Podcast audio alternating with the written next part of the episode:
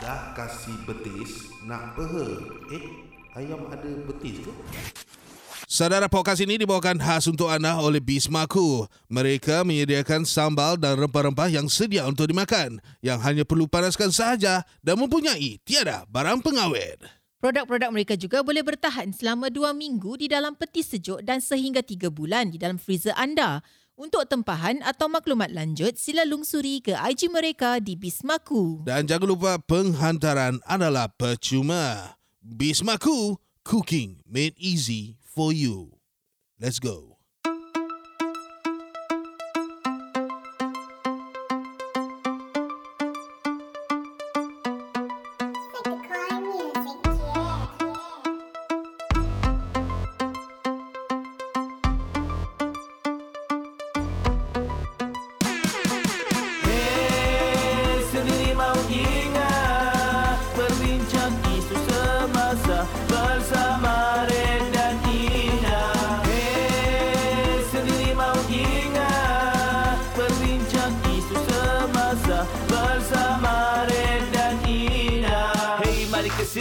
Dengar yang terkini, semua boleh dengar, satu family. Anda jangan ragu dan jangan saksi. Kalau menarik, tolong suka dan kongsi. Panggil kawan, panggil sahabat, panggil taulan, panggil kerabat. Tak kira masa, tak kira tempat, semua boleh dengar, moga dapat manfaat. Hey, sendiri mahu ingat, berbincang isu semasa bersama Ren dan Ina.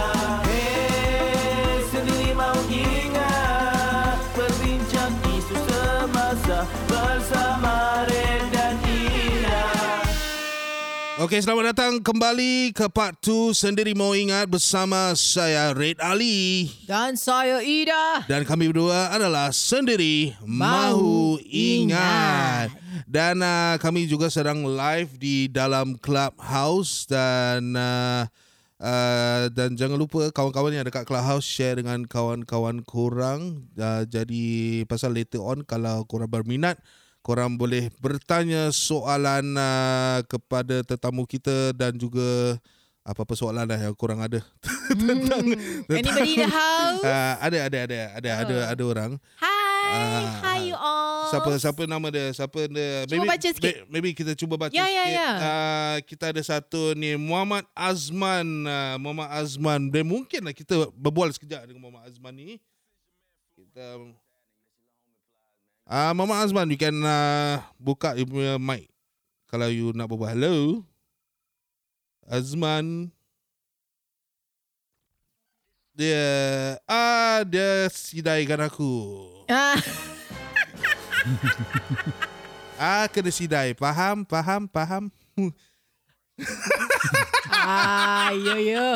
Okeylah. Tak, pasal tadi terperanjat. Tiba-tiba ada suara mic terbuka kat atas. Like, I don't know what happened. Okay.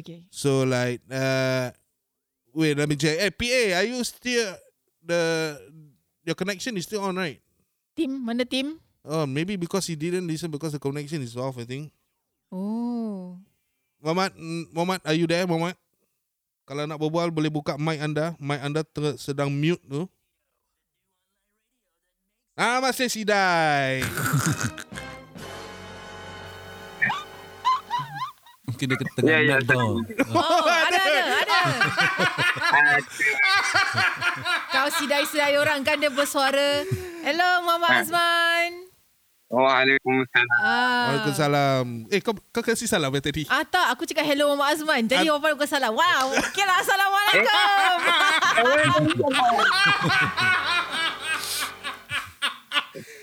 Okey, Muhammad Azman, dari mana, bro?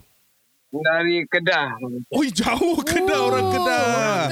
Apa khabar? Kedah Mai. Kedah Mai. Apa khabar? Kedah Pulun. Pulun. Tak orang nak boleh duduk sangat ni. Apa khabar orang Kedah? Keadaan di Kedah okey? Alhamdulillah, cuaca sebab 32 degree, tak panas sangat tapi tak sejuk sangat. 32 degrees. Boleh tahan. Boleh tahan panas. Tapi sana masih hujan lagi tak? Masih hujan lagi tak, bro? Malam hujan lah. Semalam hujan lebat? Tak sangat. Okay, important. Banjir ke tak? Tak. Tak banjir. Okay, that's good. Bagus, oh, bagus. Ni Kedah sebelah mana ni, Azman?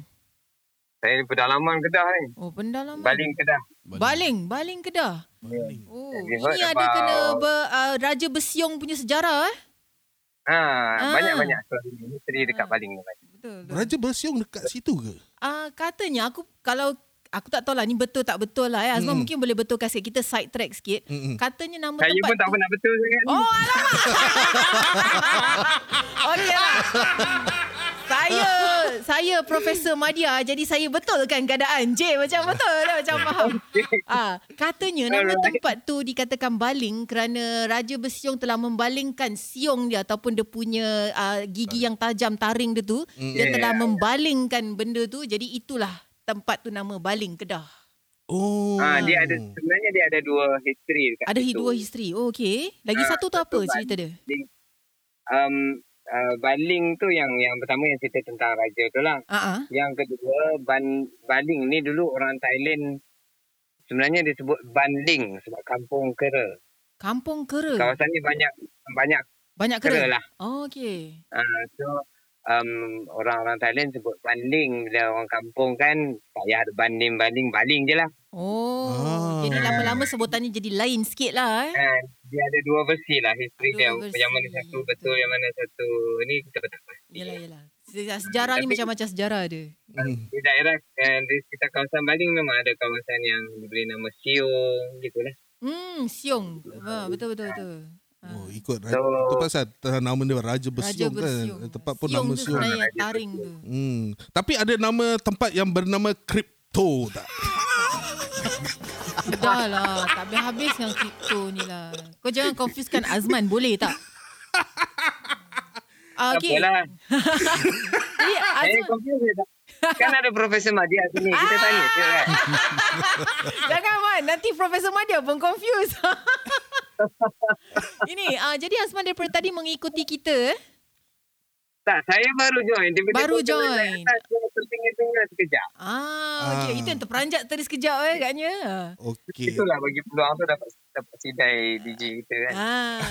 Ini pasal apa hari ni kita punya topik tentang anak-anak istimewa atau kat Singapura kita kena cakap anak syurga. Kan kira mereka-mereka yang ada keperluan-keperluan khas lah kan yang tidak senormal kita kan yang biasa. Jadi Azman sendiri ada tak pengalaman tentang mungkin ahli keluarga atau kenalan atau apa-apa pengalaman lah tentang mereka, ada tak? Boleh bercerita lah ni? Boleh, silakan. Kalau nak cerita pengalaman sebab saya sendiri one of eight. Oh. I was born blind. Oh. Berapa umur Azman sekarang? 45. 45, okey. Oh, ya. Okey. Jadi macam mana tu? Nak kata macam mana, memang dari lahir macam ni, kita nak kata susah sangat tu taklah. Tapi bila dah, nak kata terbiasa kan. Tapi kalau kita pandangkan dari sudut OKU, kita di Malaysia kita panggil OKU lah kan. OKU, kurang-kurang upaya. Kelainan upaya yang lain, kita tak pastilah. Tapi kalau yang blind ni, ada senang, ada susah. Dan kalau kita nak bersedih dengan apa yang kita tak ada, sampai mati pun tak akan ada juga. Betul. Hadap je. So enjoy yourself macam tu je lah. Apa yang boleh buat lah. Janganlah suruh saya bezakan warna biru dan merah. Of course sampai mati saya tak boleh. Betul. So, I don't talk about that lah kan. Just ignore lah. Betul. Jadi hadapi je lah. Hadapi, betul. Jadi dalam perjalanan hidup anda ni, pernah tak merasa diri tu macam kekurangan macam gitu? Ada? Pernah? Ya, sometimes lah. Okay. Sedangkan orang yang sempurna pun rasa kadang-kadang dia rasa susah, dia rasa dia lah yang paling susah itu ini kan. Apatah lagi kami yang even simple je. Nak minta tolong orang, cik, tolong saya lintas jalan kan. Sometimes benar, di ketika itu terasalah Allah susahlah jadi tak nampak kan. Tapi whatever it is, akan ada bantuan ataupun benda tu akan berlalu begitu sajalah. Okey, nak tanya satu soalan. Dekat di mana anda tinggal sekarang, I mean, susah tak untuk meminta bantuan? Macam tadi anda cakap kan, nak lintas jalan tu, cik boleh tolong saya lintas jalan tak? Ada tak pernah macam susah nak dapat orang tolong?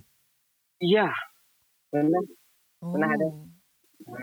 Dan pada saya benda tu biasa je lah.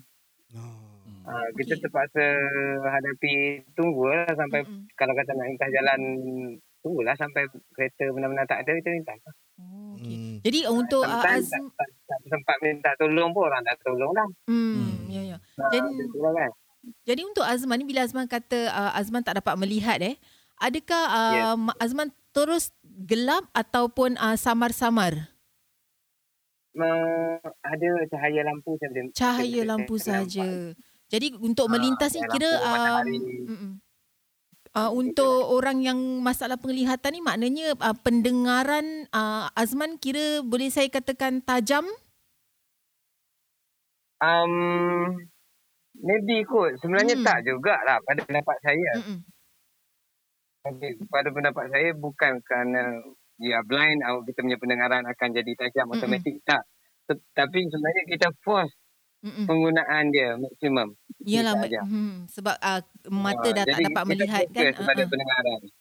Ya, betul. Dia tak mestinya otomatik pendengaran dia akan jadi tajam. Dia bukan yang blind dia jadi macam tu, tak. Diusahakan agar dapat lebih mendengar lebih baiklah. Fokuskan pada pendengaran itulah maksudnya. Fokus pada pendengaran itu. Jadi Azman sekarang dah berumur 45 tahun ni, sudah berumah tangga? Sudah, alhamdulillah. Alhamdulillah. Jadi boleh tahu orang rumahnya adalah yang macam mana? Dia Rabun lah. Oh, Rabun. Okey. Jadi Azman dah beristeri, ada anak-anak? Ada anak 3. Anak 3, alhamdulillah. Dan anak-anak Azman macam mana pula? Anak alhamdulillah penglihatan okey. So jadi benar juga yang dia dikatakan, tak semestinya ibu bapa ada kekurangan sifat, anak-anaknya akan ikut sama. Tidak anak-anak Azman semua alhamdulillah dia ada. Saya tak pandai nak ulas tentang ada saintifik fakta yang membuktikan benda tu memang sebahagiannya jadi, sebahagiannya tidak. Sebab saya ada sebahagian beberapa kawan saya kan yang berkahwin dengan juga cacat penglihatan, anaknya juga cacat penglihatan. Ada yang macam tu. Ada yang macam tu juga. Nak nafi atau nak jelaskan dari fakta saintifik itu saya tak pandai lah. Betul.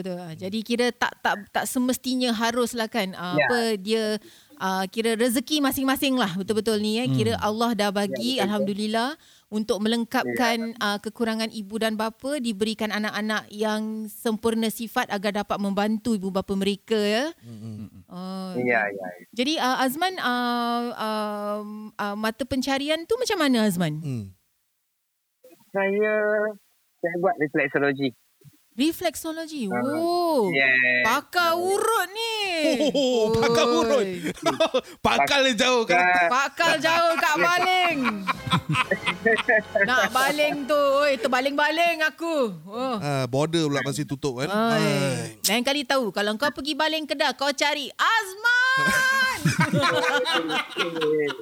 Mana Boleh. Okey. Okey, Azman ada apa-apa ucapan tak nak atau kata-kata perangsang untuk para pendengar yang akan mendengar podcast ini? Beginilah. Nak cakap macam mana, kita jadi diri kita. Jangan, setiap orang ada cita-cita kan. Dia ada aim dia. Kalau berjaya, syukuri. Kalau tidak, cuba lagi. And then jangan mengejar sesuatu yang di luar kemampuan kita. Berangan tu boleh. Tapi kena fikirlah logik kemampuan kita. Itu je lah. Okey. Alright. Kata-kata yang sungguh bernas dan positif. Betul. Dan untuk yang kat luar sana tu, pakai otak dan fikir. Kira maksud maksud Azman ni kita kena realistik lah. Realistik lah. Jangan berangan. Berangan tu boleh, tapi jangan terlalu yang kita tak mampu lah. InsyaAllah yang kita mampu. Bukan aku nak cakap apa lah. Pasal kadang-kadang yang sihat walafiat ni ada otak tak pakai. Betul. Otak dia kelawat. Betul. Jadi orang yang istimewa ni kadang-kadang kata-kata dia lebih mendalam. Dan dia berfikiran lebih waras daripada orang yang biasa. Dan orang yang sempurna ni harus kita insafi diri. Kita buat self-reflection. Dan kita jangan pandang kekurangan yang ada pada orang lain. Sebab sebenarnya orang yang kurang ni dia banyak kelebihan tu. Jadi kita yang terasa sempurna ni, kita rasa kita lebih. Tapi sebenarnya tak, kita banyak kekurangan dia. Betul. Jadi kita masih boleh belajar tentang daripada kekurangan yang lain atau kelebihan yang lain. Jadi Azman, terima kasih bersama-sama kami pada hari ini. Kami doakan Azman, sekeluarga semua sihat, sejahtera. Dan kawan-kawan di Malaysia semua mudah-mudahan terhindar dari segala bencana, apa pun kita serumpun. Jadi semuanya mudah-mudahan selamat lah hendaknya. Okey, terima kasih Azman bersama kami. Okey, saya turunkan awak dekat audience. Boleh silakan. Okey, dan that was unexpected. Jauh dari Malaysia. Dari Baling, Kedah. Kita ada Encik Azman. Itu, I mean, it was pretty unexpected. Yes. And we actually had a good talk. That is considered a physical disability. Dari orang yang mempunyai physical disability sendiri yang memberi pendapat beliau. Betul. I mean, bukan cakap kosong dari kita yang sihat walafiat ni, betul, bukan bicara macam sembangkan macam fahamlah berbual. No. Dan ini bukan saudara kita tak tahu. Yeah, memang dia ada dalam Clubhouse. Bukan saudara, bukan apa. It's really inside the Clubhouse. Betul. Yang korang yang mendengar episod ni, kalau kita ada Clubhouse, jangan lupa join kami di Clubhouse sendiri. Mau ingat. Okey, kita kembali ke Mr. Zack kita. Ampun tuanku. Apa pasal daripada Malaysia kan? Ampun tuanku, beribu-ribu ampun. Sembah Fatihah Radhi ampun. Kerana aku mainkan kompang. Boleh. Patut tadi Azman tu kita buka kompang kan. Oh ya. Gila, pasal kita terkesima. Terperanjat mula dengar dia daripada Baling. Daripada Kedah. Lepas tu terperanjat lagi, dia kata dia mengisytiharkan dia lah buta. Seorang yang buta penglihatan ni. Okey, Encik Abang Zack. Zack. Yes, macam-macam cerita Azura aku rasa. Wow. Pasal Zack kan? Come on Zack. Azura. Dah kena fikir. Matilah nak. Okay. So back to our topic kan. Just now we were talking about all kinds of disabilities. Jadi basically your center is for adults. Jadi now let's talk about early intervention. Kan, bila anak-anak ni lahir, selalunya mereka ni dilahirkan with that condition. It's just that parents mungkin belum notice. Unaware lah. Unaware. It's not notified yet yang diorang tu ada kekurangan-kekurangan tertentu. Jadi, katakanlah at the age of mungkin, because kenapa aku cakap macam gini? Sebab aku ada seorang kawan yang anaknya sebenarnya ada ASD, autistic.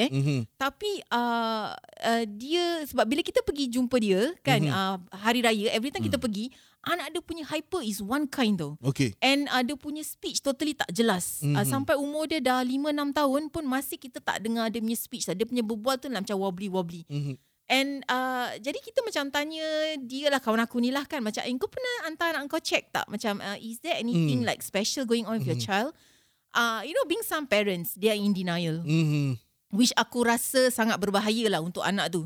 Sebab kalau anak kau memang normal, it's okay. Tapi kalau anak kau is a special need, then I think you are delaying the possibility, development and the assistance that can actually be given to them. That's what we call early intervention. So it turned out that she keep on live with the statement of anak aku speech delay. Tapi bila kita tanya, so actually kau bawa dia pergi check up lah. Tak, it's just her assumption that anak dia speech delay. Tiba-tiba dia jadi doktor sendiri. Doktor sendiri. Jadi bagi aku sangat berbahaya lah benda tu. Sebab it is dangerous. And it turned out that eventually dah tak tahu berapa kali raya yang kita pergi kan rumah dia.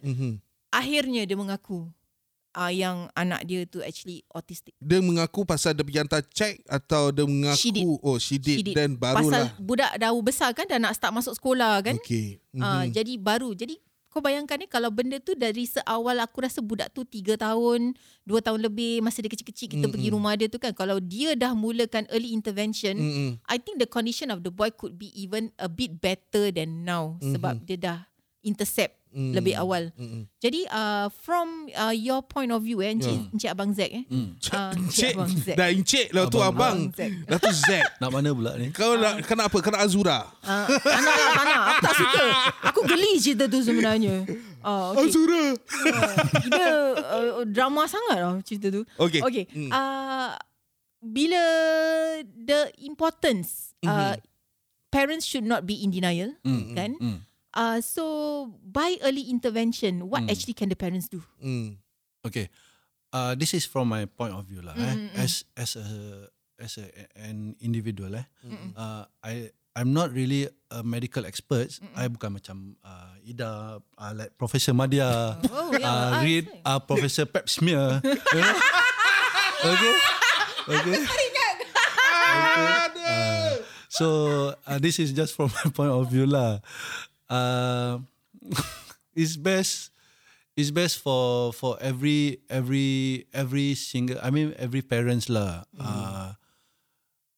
If you notice there's a different in your child, abnormality lah maksudnya. Different in your child. I mean abnormality in your child. I mean usually kan kita akan bawa our child to medical check-up, appointment. Katakan if the doctor sarankan that okay, you try to do let's say this child have a speech delay, so you go to speech therapist. Just go. Usahakan. Untuk pergi speech therapy. Jangan buat bodoh lah. It's highly encouraged to go lah. I mean dia tak semestinya, but try to you know, it's highly encouraged to go lah. Okay. Jadi misal kata kalau dah pergi, kalau misal kata it's actually normal, memang dia speech delay, then fine, it's speech delay kan. Correct. Tapi in the assessments of during the speech delay punya program tu, kalau if they found out that there's actually a real intellectually disability dalam budak tu kan, dah benda tu boleh didetect lah kan. Then it's easier for you to able to manage and you can able to handle and get a proper program for them which cater to their development. Dia tak akan terlalu lambat. So I mean like maybe the age of between 0 to 3, you know, that is the really the right, I mean the age that which all the development to the child mind is coming up. You know, it's all coming up. So within that range of age to if suggested by the doctors to go all these speech therapies, physiotherapies or whatever, it's highly encouraged to go lah. You know, kita tak nak tunggu dia sampai dah terlalu dewasa sangat. Baru nak mula. Rasa macam, why suddenly my child is like this? You know, dia akan terlalu lambat. Because sekarang kita technologies dah terlalu, dah bagus, dah advanced. Dah quite very supportive. I mean, badan-badan kerajaan pun dah banyak yang very supportive, you know, even our own Madam President also very supportive of the disability programs on this. So I think now is better lah. Now is better. The support is better. Support is better, but still the within community awareness is lacking. I mean, like we are saying about awareness. We are talking awareness on paper. Or in physical, you know, we are talking about the intervention on the paper itself or in the physical. I mean, that is depends on the parents lah. How like macam Ida cakap, in denial. You're trying to be in denial. So tak salah. I mean, that's for the goodman of the child itself. Jalan jangka masa yang panjang tu akan mengubah, you never know, dia akan mengubah kehidupan dia tu. You know, just like, I mean, I just quote an example. Michael Phelps, okay, the swimmer. Okay, from what I know, dia ada ADHD. Oh, dia ada eh? Yes. Dia ada ADHD. Aku tak tahu. Dia ada ADHD, okay? Okay. This is just trivia, okay? ADHD. Okay. So, he have the difficulty during his early age to communicate, to be in the community. Okay. People are mocking him, everything. Mm-hmm. But as time goes by, he bring himself up with the support of families. Mm-hmm. Mm. You see where he is now, and also by trained professionals by a proper to overcome his problems. Correct. Again, kalau ADHD tu, we go back. It's actually attention deficit hyperactivity disorder. Mm-hmm. Wow, berat juga ni benda ni. And Michael Phelps has it. Yeah, I mean, I don't know how. I mean, on his part, I'm not really sure how he overcome it. But by going to swimming, I don't know, because hyperactive, it means that he have to be always hyperactive. Dia kira nak kena channel out lah. He channel that thing to swimming, because swimming he will swim everything. Okay. So for when we mentioned just now about getting assessment, kan? So perlu ke is there a specific place they can go to, or actually just a polyclinic will do? Katakan okay, let's say aku ada anak sekarang, anak aku 3 tahun, aku notice something is wrong with the child. Mm-hmm. So where can I go first?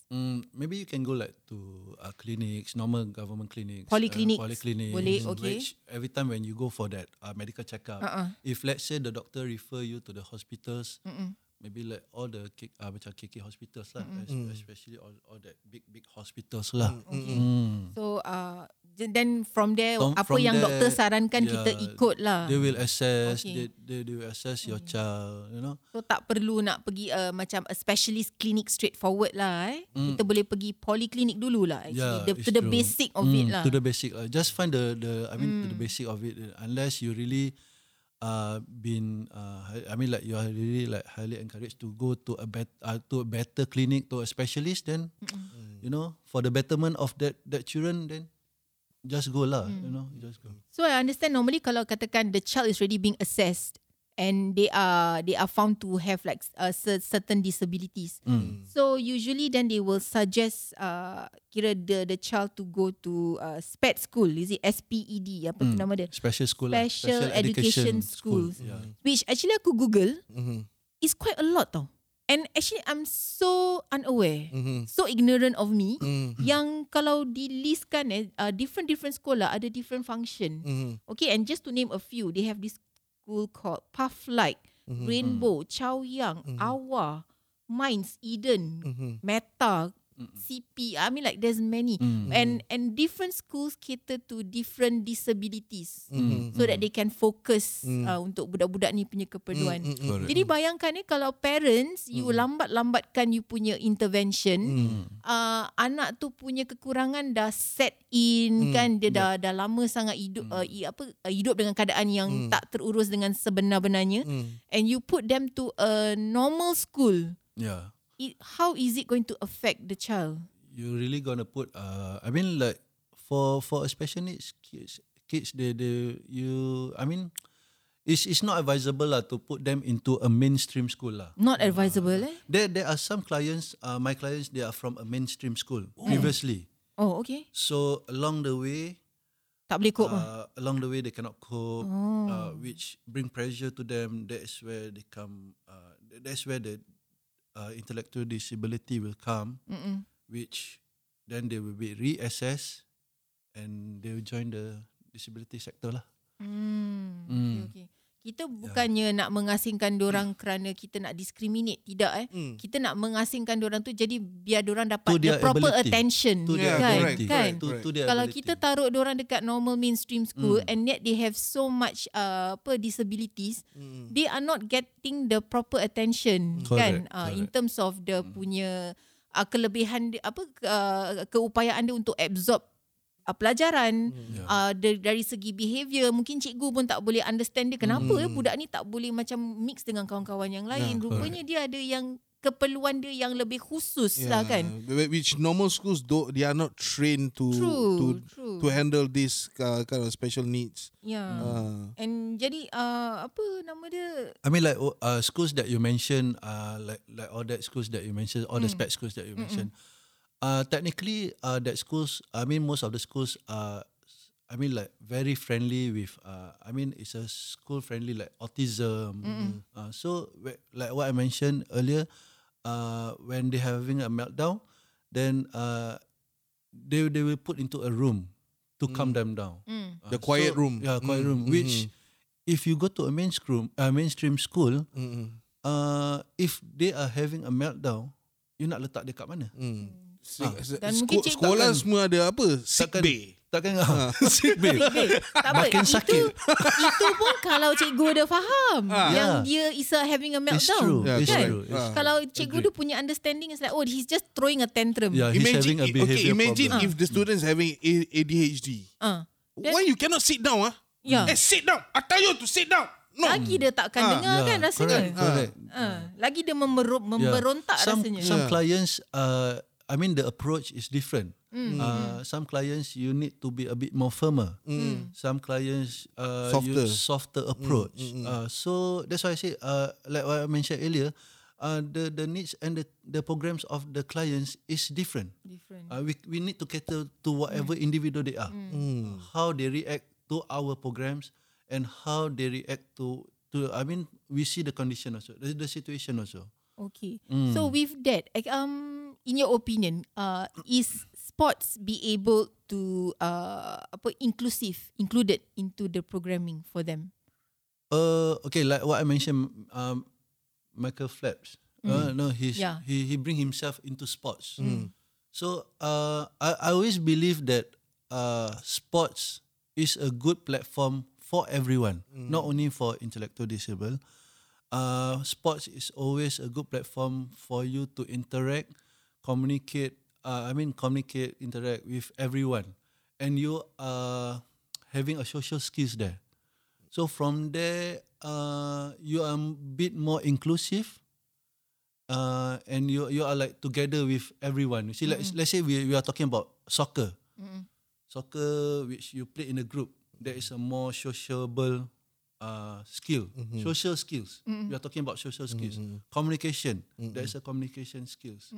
So that is a platform for them to open up themselves, to be comfortable with the community. You know, if community cannot go to you, you go to the community. Let the community understand you. You see, I mean, the sports itself, let the community understand you. Okay. You see?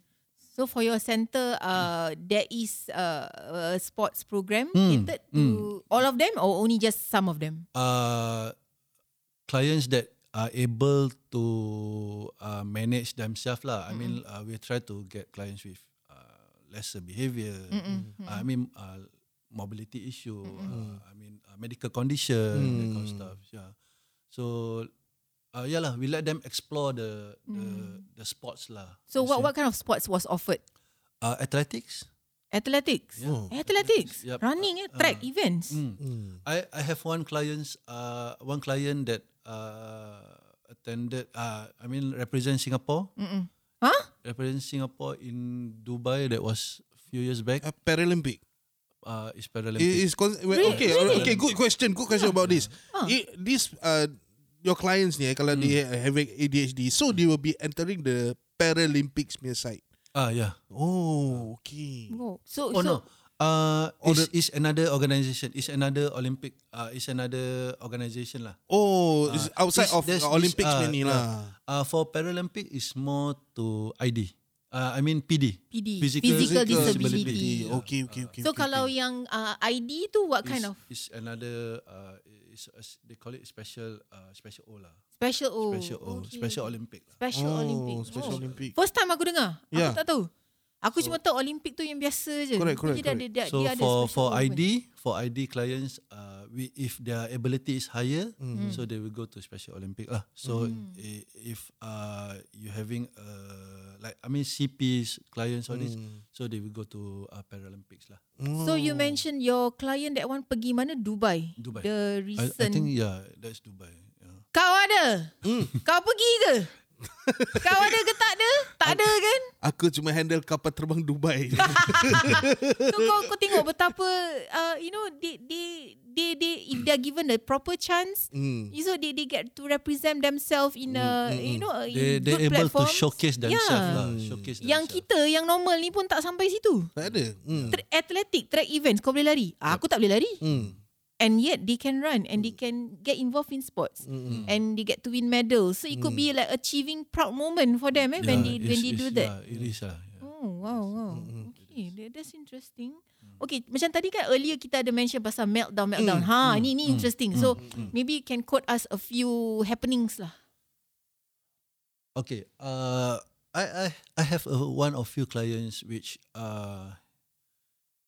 he will have this tendency of asking his caregivers to go to all these supermall. I mean, supermall, supermarket, malls. You know, to get stuff for him.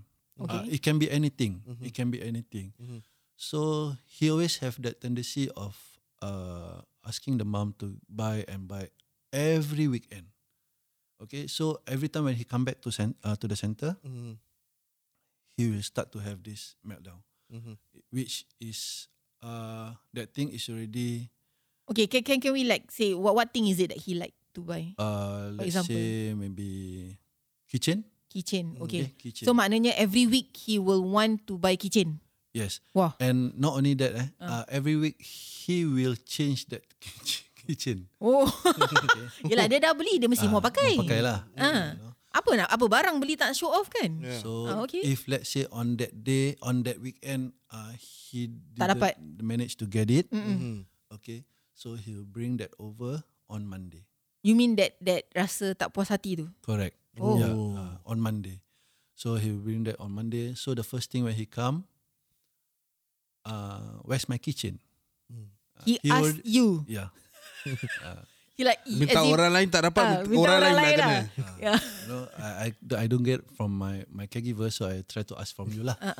So you are the bridge lah, you know. Okay. You are the bridge to my caregiver. Okay. So how do you respond to that? So we try to calm him down. Okay. I mean that is not really his part of meltdown, but more on his behavior lah. How he manage. That is where he will start to have. If we don't really manage him, then we'll start to have his meltdown lah. So adakah dia akan tanya berkali-kali benda tu? Yeah, it will be a repetitive thing the whole day lah. Selagi tak dapat. How frequent tu dia akan tanya? It can be okay lah. It can be like every 15-20 minutes. Kau bayangkan 9 sampai pukul 4:30 15 to 20 minutes. Where's my kitchen? 20 minutes later, where's my kitchen? Yeah, but kita tak boleh salahkan dorang because that is how their characteristic been in themselves. Yalah, you know, dia tak happy kan benda tu dia tak dapat kan. Selagi you don't address that issue, selagi tu dia akan bring up that thing. So we just calm him down, put him in a place. I mean in a corner place, get him calm down. And we just tell him that okay, we will let your mom know or your dad know that okay, you will go to the shopping mall to buy your kitchen. To buy the kitchen. So die still have to buy. Tapi dia akan menjadi masalah kalau dia tak dapat apa yang dia nak tu. Bila dia pergi kerja tu kan, kerja lah, kira ni employment lah. Dia datang kerja tu dia tak happy, dia akan cakap. Ada tak macam meltdown moment yang bangsa cerita tu mungkin dah berlaku dah lama tapi dia teringatnya sekarang? Ada juga, ada like because ID clients are, I mean these clients they do have what we call it elephant memory. Okay. Elephant memory. Maksudnya? Okay, elephant memory is benda yang dah jadi betak zaman tundan or whatever. And they still can recall.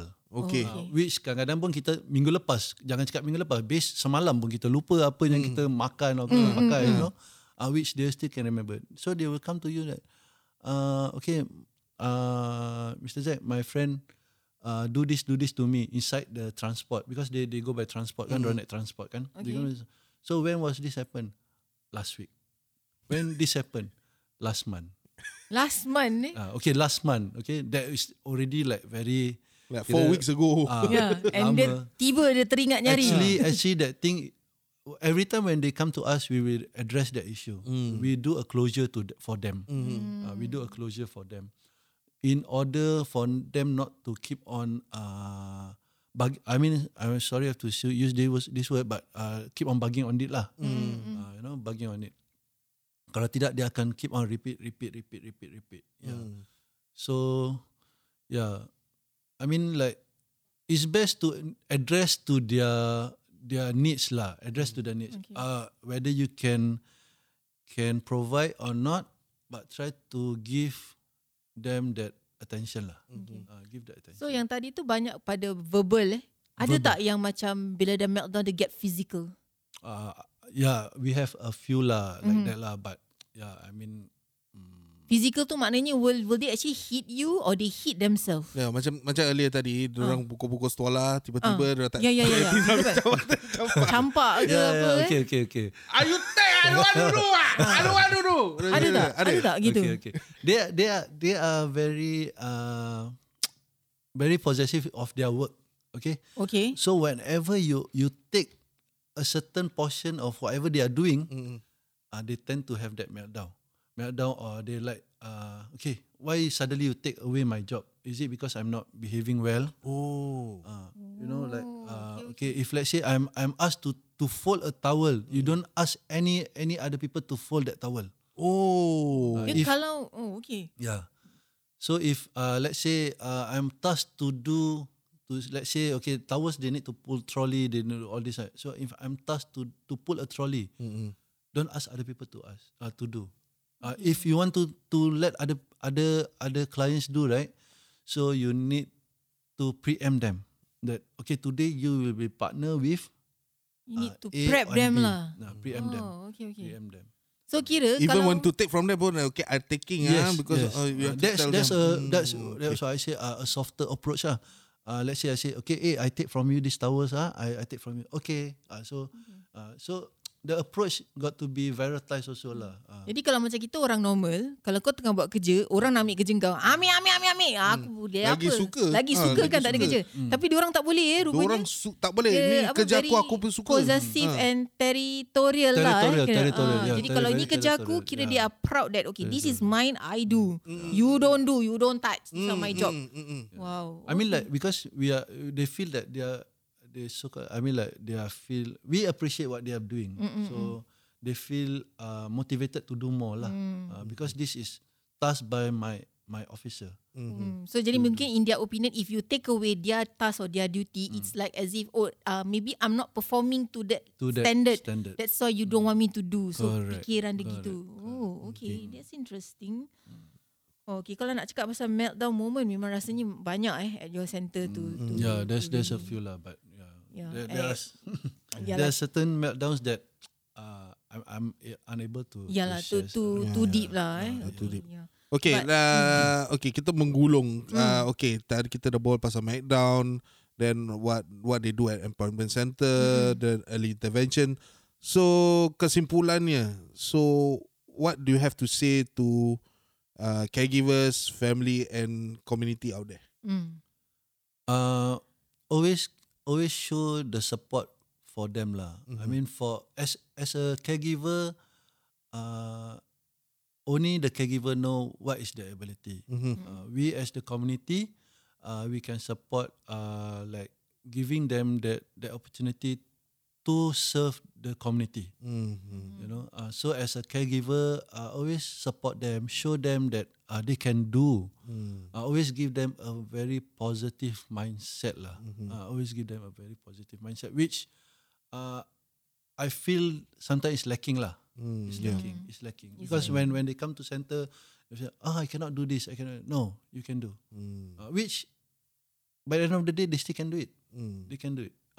Not because of their disability is to them, but they still able to do it. The ability of them to do it, yes. Okay. Wow. Actually, It is a very sensitive and heavy topic actually sebenarnya hari ni. Yeah. Ini pun masa sebenarnya tak cukup untuk kita nak merungkai betul-betul lebih mendalam lagi. Tapi it's just it's as like a awareness, to create an awareness platform lah. Sebab I think in Singapore sebenarnya benda ni dah meluas, tapi penerimaan dari segi masyarakat, dan bila terkena pada batang hidung kita sendiri yang kita as a parent to a disability child, belum tahu kita akan like have a proper reaction to it. You know? Mana nak ambil tahu, asyik kripto pergi, kripto balik. Hey. Curhat sini, curhat sana, tapi the actual thing, I mean this is reality. True. This is reality. I mean kalau kita tak terkena, I mean mana nak tahu anak keliling kita actually keliling kita ada. Yang ada having this kind of symptoms, I mean yang ada ADHD, ASD.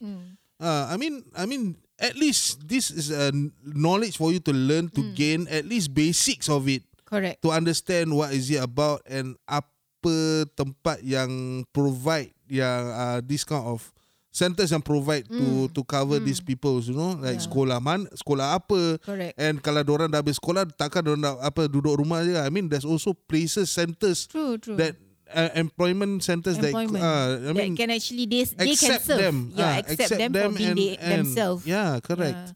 So, dan government pun sekarang sebenarnya dah bagi banyak support system for this thing. So jadi sangat-sangat merugikan lah kalau kita tak memanfaatkan keadaan tu. Yeah. You know, jadi kita ni sekarang ada banyak, semua pakai smartphone kan. Jangan hanya Google untuk benda-benda yang leisure-leisure je lah. Banyak sebenarnya kita boleh Google kan, especially when applicable to our day-to-day life lah.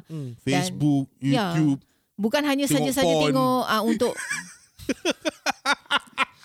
kenapa nak kena keluar? Jadi ialah benda yang bagus-bagus ni kalau kita manfaatkan dengan sebenar-benarnya, dia akan jadi bagus lah kan.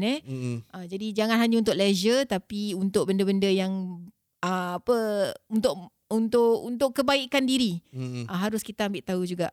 Jadi sebagai Profesor Madia, aku cuma nak ingatkan untuk orang-orang sebagai parents, kalau kita sedar ada sesuatu yang abnormal di pada anak-anak kita, harus kita ambil berat dan cuba usahakan sesuatu. Sebagai masyarakat, kita tak harus pandang rendah kepada kekurangan orang lain. Mungkin kita boleh berikan perhatian kalau perlu, kalau tak perlu pun tak payah mencemooh lah. Jadi itu Profesor Madia cakap. Jadi Profesor Madia dia malas nak berbasa-basi, dia direct to the point lah. Pasal aku dah tidur dah tadi. Memang kurang ajar. Okay, alright, kita terutama kali ni kita terima kasih untuk saudara Zack untuk bersama kita untuk berkongsi tentang ADHD ni dan pengalaman anda dan pengalaman mereka yang melalui sebegini. Okey, terima kasih sekali lagi untuk saudara Zack dan juga kawan-kawan teman-teman kami di Clubhouse tadi, seperti saudara siapa tadi? Azman dan Baling Kedah. Terima kasih untuk berkongsi dan jangan lupa untuk follow kami di Instagram dan juga di Spotify sendiri, mau ingat. Dan juga kalau anda mencari sambal, malas untuk masak sambal sendiri, carilah BisMaKu di IG. Ya. Boleh DM mereka ya kalau bagi yang berminat untuk menanyakan tentang harga dan juga cara-cara untuk menempah. Betul. Untuk maklumat lanjut dan tempahan, lungsuri ke IG mereka di BisMaKu. Dan itu saja untuk saya untuk hari ini. Lagu pun habis ke? Oh, lagu pun hampir habis. Banyak betul kau berbual hari ni. Okey, itulah saja untuk hari ini dari saya Red Ali dan saya Ida. Sampai kita jumpa lagi. Bye-bye.